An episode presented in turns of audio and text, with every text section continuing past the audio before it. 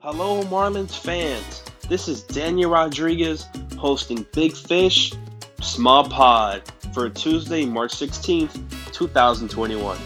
We are now going into week two of the pod and hope you all have been enjoying it, as this is only the beginning with the regular season and hopefully the playoffs.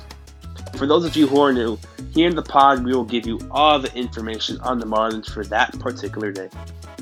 But first, I hope you all had a wonderful Sixto day yesterday as Sixto Sanchez made his spring debut versus the Houston Astros. Sixto was on a pitch count for Monday's game as he is still getting ready for the regular season. He did finish with 31 pitches, totaling one and two thirds innings pitched, did give up two hits, zero runs, one walk, and also had no strikeouts for the game. Their rebuild as a team hinges very much so on what he becomes.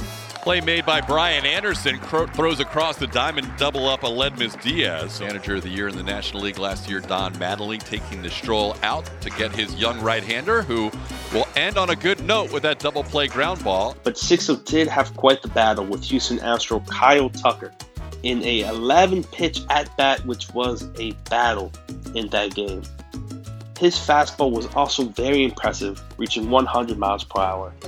Sixto was followed by James Hoyt, Richard Bleier, Anthony Bass, the debut of newly acquired Dylan Floro from the Los Angeles Dodgers, the return of Zach Pop, Nick Neidert, and Jake Fishman. Out of that group, Anthony Bass has shown the most potential to be the Marlins closer when the season starts. So far this spring, in five appearances, he has only given up three hits with zero runs. Yes, you heard that right, zero runs. Bass should definitely be in contention for the closer spot. And another player to talk about is Zach Pop, who also had one of the best sequences of the day, striking out Jose Altuve after being stuck in a 3 1 jam. He used his fastball, striking out the former MVP in what was one of the best sequences of that day, along with the battle between Kyle Tucker and Sixto Sanchez. Go to the Fish Stripes Twitter and check out the battle between Zach Pop and Jose Altuve is definitely a must watch. Him getting out of the three run jam to strike out Jose Altuve.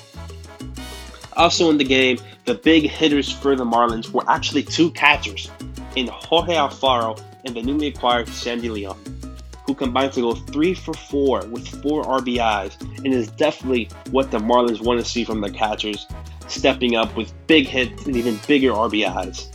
After holding on to the lead for the majority of the game, Miami came to the ninth with a 5 1 lead over the Houston Astros. Nick Neidert was pitching as he was pitching the eighth inning and is competing for a starting rotation spot. He did pitch one and two thirds innings pitched and did give up four hits, three runs, and three earned runs, all coming in the ninth inning. But besides that one hiccup, he has looked very impressive this spring. Besides that one bumpy pumpy relief in Monday's game. But next up for the Fish is tonight versus the Washington Nationals, who the Marlins are a 1 1 and 1 record against. Yes, one win, one loss, one tie against the Washington Nationals this spring, which the Marlins hope to break that 1 1 1 and make it two. Two wins, one loss, and one tie. And the pitching matchup will feature Trevor Rogers, who is coming up a bumpy start versus Houston will face off against two-time All-Star and World Series champion Patrick Corbin tonight at 6:05 p.m., which is definitely a pitching matchup that you must watch between the young, the young kid and the veteran.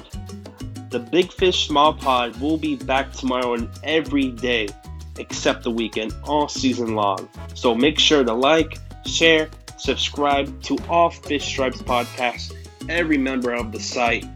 And remember, Go fish.